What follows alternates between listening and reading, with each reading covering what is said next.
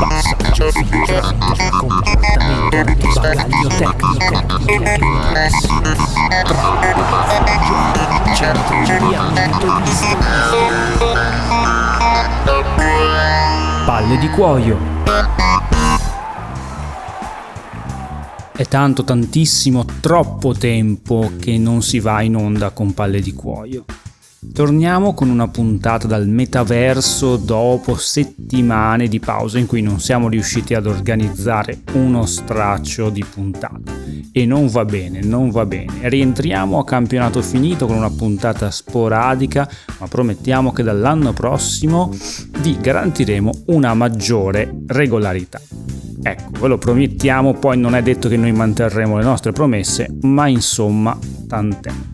Siamo a fine stagione, la Serie A si è conclusa, si sta per giocare mentre registriamo la finale di Conference League, speriamo che la Roma la vinca, anche se nessuno di noi è romanista.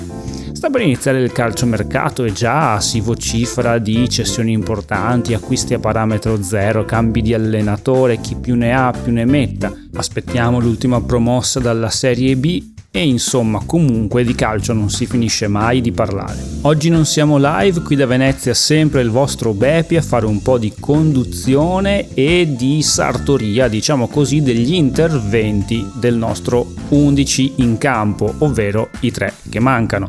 Il caro Gavino che ci parlerà del Cagliari, della stagione disastrosa del suo Cagliari, il buon Eusebio e il caro Matt che invece ci parlano da un'altra dimensione, da una realtà parallela evidentemente poco credibile in cui noi riusciamo ad azzeccare i pronostici e da un metaverso in cui invece il Milan non ha vinto lo scudetto. E allora proviamoci, proviamo a collegarci a questi universi lontani, cominciamo da Actarus 214, Eusebio a te la linea.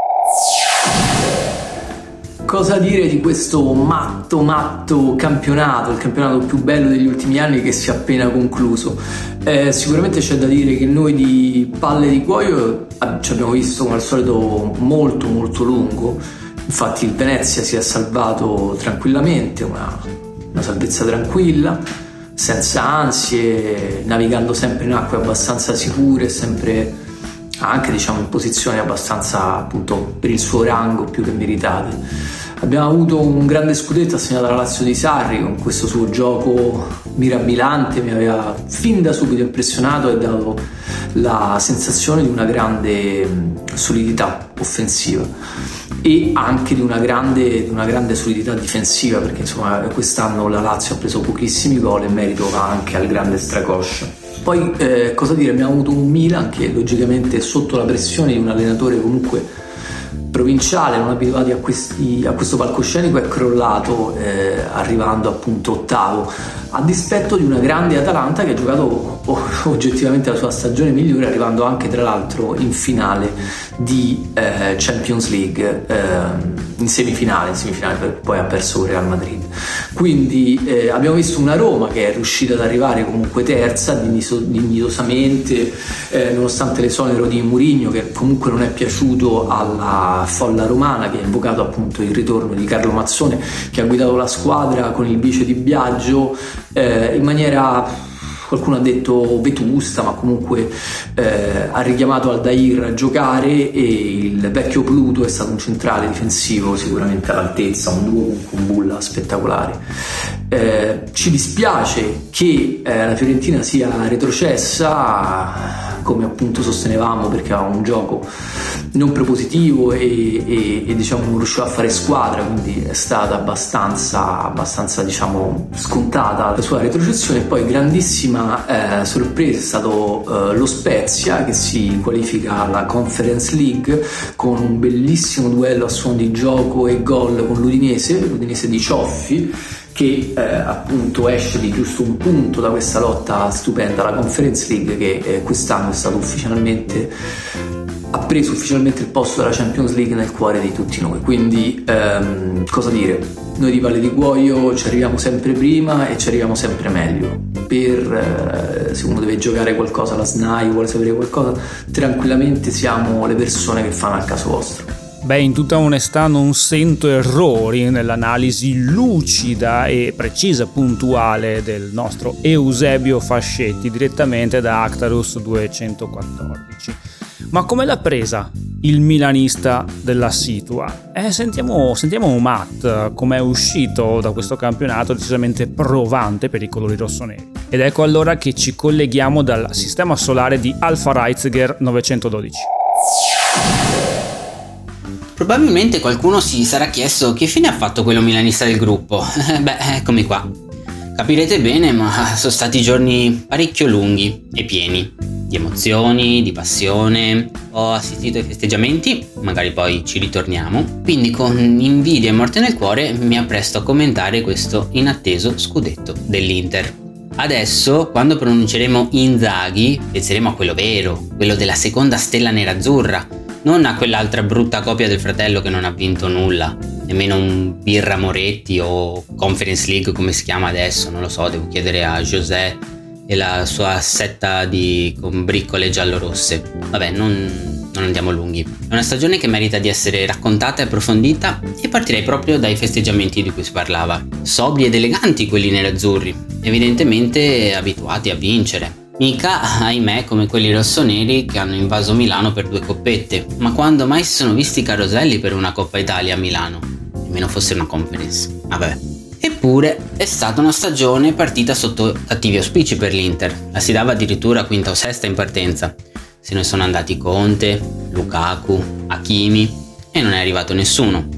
Nemmeno Eriksen è stato sostituito. Il primo ha fatto sfracelli in Premier il secondo poi ha trascinato il PSG in finale di Champions insieme alle parate dell'ex Lille Megnan, ve lo ricordate? La, la telenovela con la fine Donnarumma che è rimasto al Milan a collezionare papere e punti buttati. All'Inter doveva arrivare Geco e invece è rimasto a Roma. Doveva arrivare Correa e non se n'è fatto nulla. Si parlava di Dumfries dopo un grande europeo e niente. Addirittura sarebbe dovuto arrivare Cialanoglu a zero dal Milan come massimo dello smacco e invece è rimasto nell'altra sponda dei navigli per due cipolle in più nel kebab. Sarebbero bastati questi per dominare il campionato e vincerlo già a dicembre, dopo aver ereditato una posizione di leadership lo scorso anno. E invece niente. Al contrario, il Milan ha speso un patrimonio in attacco e si è permesso anche il lusso di potenziare la difesa a gennaio, dopo il raffreddore di Kier, ricordate? Prendendo Van Dyke da, da Liverpool. L'Inter ha vinto sotto tutti i fronti, non si è mai lamentata dei numerosi torti arbitrali subiti, non stiamo qui ad elencarli perché ognuno ha fatto una propria giurisprudenza e ha una propria materia all'università. Non si è mai lamentata degli infortuni, per ben tre mesi di fila ha avuto mezza rosa fuori tra Covid e ginocchia saltate. Non ha praticamente mai potuto utilizzare Brozovic, Barella, Lautaro, Perisic, al contrario, al Milan hanno regalato un, rigore a partita e non ha quasi mai avuto assenze. Per due partite saltate da Ibrahimovic, eh, Pioli ha pianto a reti unificate. Nelle ultime giornate quindi abbiamo sperato in un passo falso nerazzurro ma non c'è stato nulla da fare e ci brucia parecchio, dove non si può dire. Perché a ogni partita è stata sempre più dura prenderlo in quel posto. Quasi quasi un sollievo che sia finita perché alla prossima botta ci si sfondava direttamente la bocca dello stomaco. Adesso si rosica, non ci si può attaccare agli arbitraggi e allora qualcuno suggerisce che l'Inter ha vinto solo perché si è comprata gli avversari di tutte le squadre. La verità è che... Spiazze!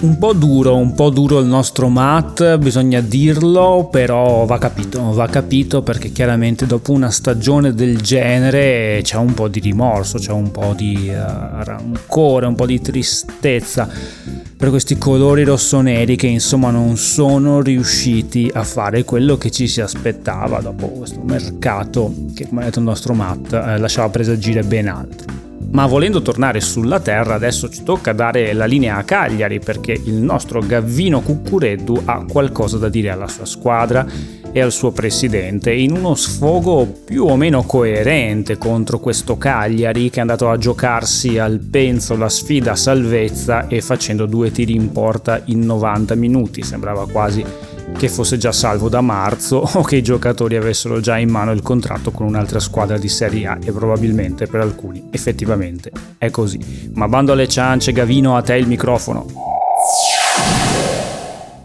Che poi io non credo che ce lo meritavamo. Io non ho capito che cavolo sia successo quest'anno tra allenatori che vanno e vengono, eh, dichiarazioni folli, partite terribili, giocatori di 40 milioni di anni pagati 40 milioni di euro, stipendi altissimi, ehm, gente vecchia che arriva, campeggia, va al poetto, va al mare, si diverte e, e, e poi ci lascia come dire, in brache. Gennaio rivoluzione, giovani e contro giovani, portiamo tutti quelli che hanno 14 anni a giocare ai titolari nel Cagliari, ma la sostanza, insomma, non è, non è cambiata di molto. È stato un anno terribile, il peggiore in assoluto per, come dire, un tifoso, ma per vari motivi. Uno, perché la squadra non era scarsa. Due, perché l'allenatore non era scarso, intendo soprattutto Mazzarri. E tre perché porca miseria, ma retrocedere con eh, la quart'ultima che fa 31 punti, ma, cioè, ma può essere? Ma può esistere una cosa del genere? Vabbè, Cagliari è in Serie B. E io sono contento, perché è una squadra del merda, nel senso è tutto più che meritato. Giochi male, perdi partite incredibili con lo Spezia, con l'Empoli, col Genoa, pareggio con la Serenità al 98esimo in casa loro con un'azione folle, non crei un'azione di gioco in tutto il campionato. E poi cerchi di sfangarla all'ultima ringraziando l'Udinese sempre sia lodata l'Udinese, pareggiando 0-0 a Venezia, a Venezia, squadra già retrocessa, che prendeva gol da 25 giornate consecutive, era un Venezia-Bologna del 2021, l'ultima volta in cui il Venezia era riuscito a non subire gol. E pretendi con tutte queste cose di rimanere in Serie A? Secondo me è una B meritata, altro che infamate e presunte eh, nei confronti dei giornalisti e così, così via. Però è stato veramente un epilogo terribile. Adesso c'è uno stadio che non si sa bene se verrà fatto o no, quando partono i lavori, il progetto è bellissimo e boh. Una serie B che è di una difficoltà clamorosa. Parma, Genoa, Venezia, le classiche, Frosinone, Perugia, forse sale il Palermo. Io veramente non mi spiego com'è possibile dire che tutto ciò si sia verificato in quest'anno folle. E poi vado. La cosa che mi fa impazzire è che io l'anno prossimo devo vedere su Tirol Cagliari. Ma che cazzo se lo vuole vedere su Tirol Cagliari? Adesso, a parte gli scherzi, cioè su Tirol è la località dove il Cagliari va ad allenarsi durante l'estate facendo finta che, come dire, che, che il fresco sia ideale per la preparazione atletica. E si è visto quest'anno come si è servito. L'anno prossimo andiamo a giocarci a Bolzano. Su Tirol Cagliari, io già me lo immagino prima di campionato, un caldo bestia. Giochiamo là direttamente dalla, dalla preparazione, cioè neanche, neanche ci allontaniamo, stiamo lì perché tanto si va a giocare su Tirol Tirol con 10 tifosi al seguito del merda che sono andati lì a farsi le vacanze del cazzo perché d'estate che vai in montagna chiaramente se sei in Sardegna non stai al mare no, te in montagna su Tirol e questa vabbè può essere anche la scelta di 10 folli ma su Tirol Cagliari chi cazzo se la vuole vedere adesso? Parte questo. Ma e poi e poi ultima partita io a Costini gli voglio bene, ha il naso più lungo e più grande che abbia mai visto, per cui mi sta simpatico, come il Sirano del calcio italiano, per cui va benissimo così. Ma tu hai una partita decisiva, non riesci a segnare, non riesci a fare uno straccio di azione. Aspetti fino al 78esimo per fare i cambi e inserire Keita e quell'altro sfigato di Gaston Pereiro. E, e cosa fai? Togli i pavoletti. Cioè, ma lì a quel punto, ma butta tutti gli attacchi canti in aria, tu ti metti pure l'Uvumbo, io volevo l'Uvumbo, ci avrebbe salvato l'Uvumbo. L'Uvumbo era la nostra salvezza, era uno dei quattro mori e l'Uvumbo è rimasto in panchina. Tutto questo mi fa capire che, insomma, Agostini non è l'uomo giusto per il Cagliari. Attendiamo Iachini. Ecco, Beppone, Beppone è l'unico forse che può far sì che questo Cagliari vinca da eh, Bolzano e il Sud Tirol alla, a Reggio Calabria contro la regina. Insomma, la paura è quella di finire ancora di finire ancora più giù. Giulini rimarrà? Non lo so, però forse adesso sarebbe anche ora di iniziare, come dire, a programmare un qualcosa di più di più profondo, di più calcisticamente profondo invece che collezionare belle figurine, bei giocatori che però poi alla fine, a parte i soldi, a Cagliari insomma, non lasciano poi questa grande traccia. L'anno prossimo riniziamo con più grinta? No, però insomma, magari il Cagliari dei giovani potrà anche stupirci e farci rinnamorare di una, dire, di una squadra che quest'anno veramente è stata più difficile di sopportare di qualunque lockdown. E cosa posso aggiungere io dopo i miei illustri colleghi, dopo questo sfogo tristissimo di Gavino che vede mestamente il suo Cagliari scendere in Serie B? Cosa posso dire io che sono arrivato secondo a due fantacalci contemporaneamente e uno l'ho perso solo per la classifica avulsa? Cosa posso dire io che quando sono andato allo stadio quest'anno non ho praticamente mai visto un gol della mia squadra? Che cosa posso dire io? Di più di quanto abbiamo già detto fino ad ora. Posso dirvi di seguire la rassegna stompa di Matt tutti i giorni su palledicuoio.com. Speriamo di risentirci presto, un po' più organizzati di quest'anno, che è stato un decimo anno di Palle di Cuoio un po' tribolato, ma siamo pronti per un'undicesima stagione coi fiocchi. Chi non ci ascolta è un burruciaca, figlio, ovviamente. Ciao!